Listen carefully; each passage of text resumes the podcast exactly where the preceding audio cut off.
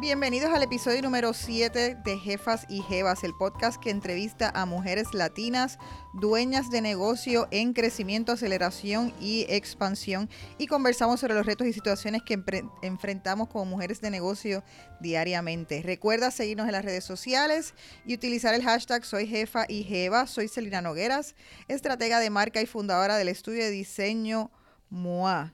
Hoy tengo a mi lado a una super jefa, Dolmari Méndez, en la que voy a estarle entrevistando en los Quickie Questions. Hola, Dolmari. Hola, Salina. Si ustedes quieren escuchar la versión extendida, ya salió. Está disponible en nuestra plataforma de Spotify, Apple y YouTube. La versión extendida. Hoy estamos en el Quickie, que son preguntas, mira, esto es rapidito.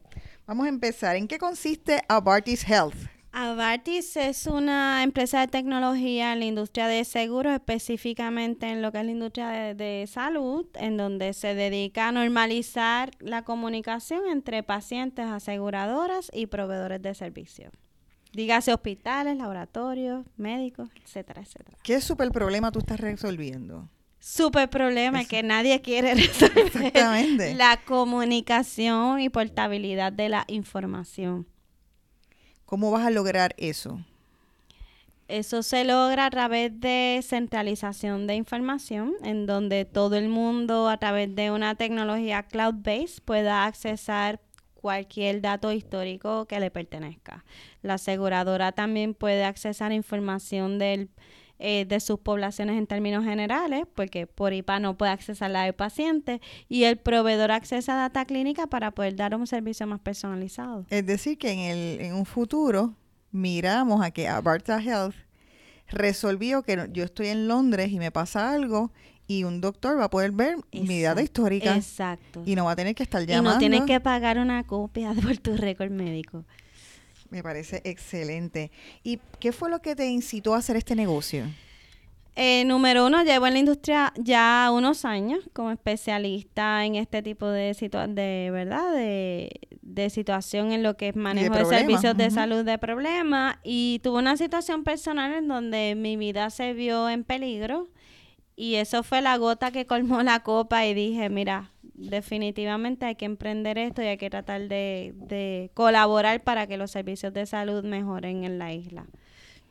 Vamos entonces a tu rutina de trabajo. ¿Cuál es tu rutina diaria? Me levanto, atiendo a la niña que tiene un año, el otro que tiene diez, hago desayuno, hago ejercicio, lo llevo a la escuela. ¿A qué hora te levantas?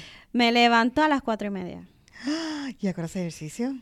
A las más o menos siete y media cuando dejo el nene a la escuela, en la escuela.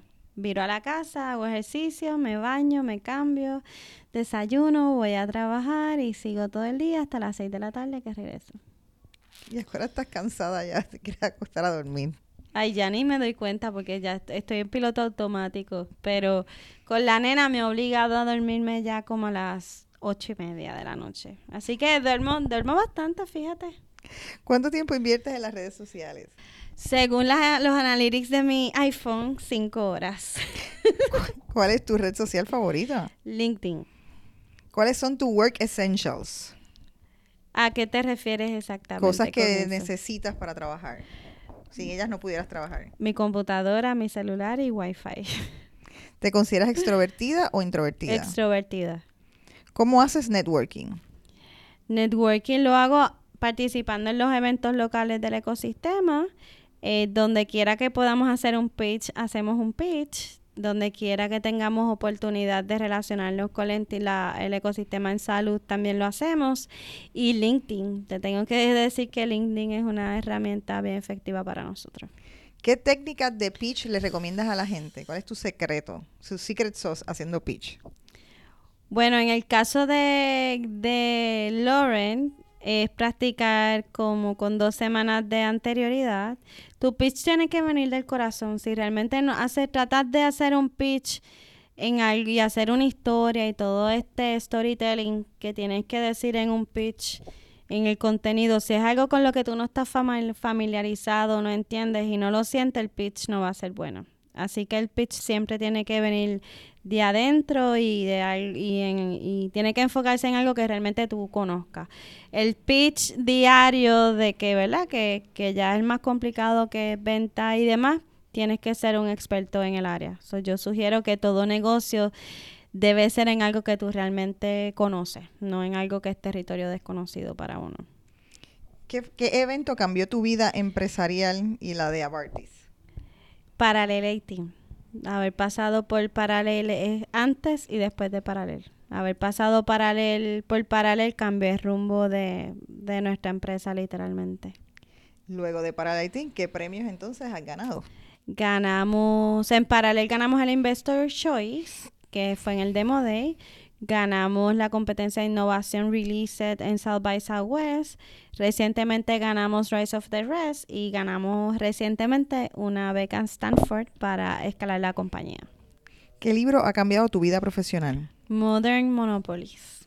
¿Cuál ha sido tu mentor más importante? Oh my God, eso es bien delicado. Hay muchos que van a ponerse celosos. no puedo decir eso. Puedes decir varios. Puedo decir varios. Trata de decir una mujer. Oh my God. Una mujer. Este. Mm, esa es bien difícil. Se compromete mucha gente. Me comprometo con demasiadas personas. Todos son súper importantes porque han sido mentores de diferentes maneras. Así que valoro mucho la opinión de todos en, de diferentes maneras. ¿Ya sabes qué superpoder quisieras tener? No. Todavía no sé. ¿Cuál ha sido el mejor consejo que te han dado? En Alargaría las horas, fíjate. Eso está bueno. Eh, sí, porque ese es un buen superpoder. Porque el día no me da. Y entonces tengo que cuadrar mi día levantándome más temprano, los días que me que tengo que necesito más horas por el día para que me dé tiempo cumplir con mis hijos también. Así que alargaré un día un poquito, fíjate. ¿Pensaste en quitarte en algún momento? Eh, no, no ha pasado por mi mente quitarme. Si no tuvieras este negocio, ¿a qué te dedicarías? Eh, de verdad que todavía no sé. Después de esta experiencia, siendo exitosa y me quitara del negocio y teniendo un éxito como esperamos, pues creo que me dedicaría al, al ecosistema 100%. Me, me dedicaría a ayudar a otras empresas como nosotros. Si te sobrara más tiempo, ¿qué harías con él? Si me sobrara más tiempo, se lo dedicaría a mi familia ese tiempo extra. Y a viajar, obviamente. a viajar y a seguir enriqueciéndome y ayudar muchas empresas como la de nosotros. ¿Qué le recomendarías a otras mujeres invertir su dinero? En sí mismas, ¿verdad? Que se, que no, que se den el gusto cuando lo quieran, que gasten cuando quieran, que viajen, que disfruten, pero que ahorren y que reinviertan el dinero.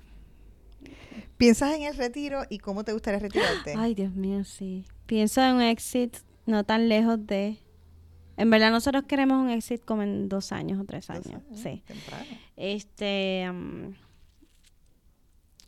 quiero viajar, quiero, quiero coger un break y quiero dedicarme a mis hijos, pero a su vez de verdad haría, estaría dedicada al ecosistema, honestamente ayudar a mujeres como yo a, escalar sus empresas. Eso, eso es lo que yo voy a hacer después de mi, de mi éxito tan esperado. Así que ya saben las jefas y jevas que pueden contar con Dolmari para mentoría.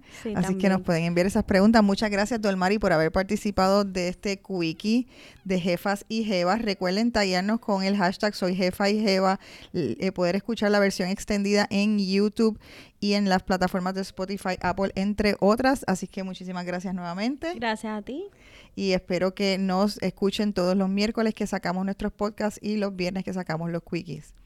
Muchas gracias. Gracias.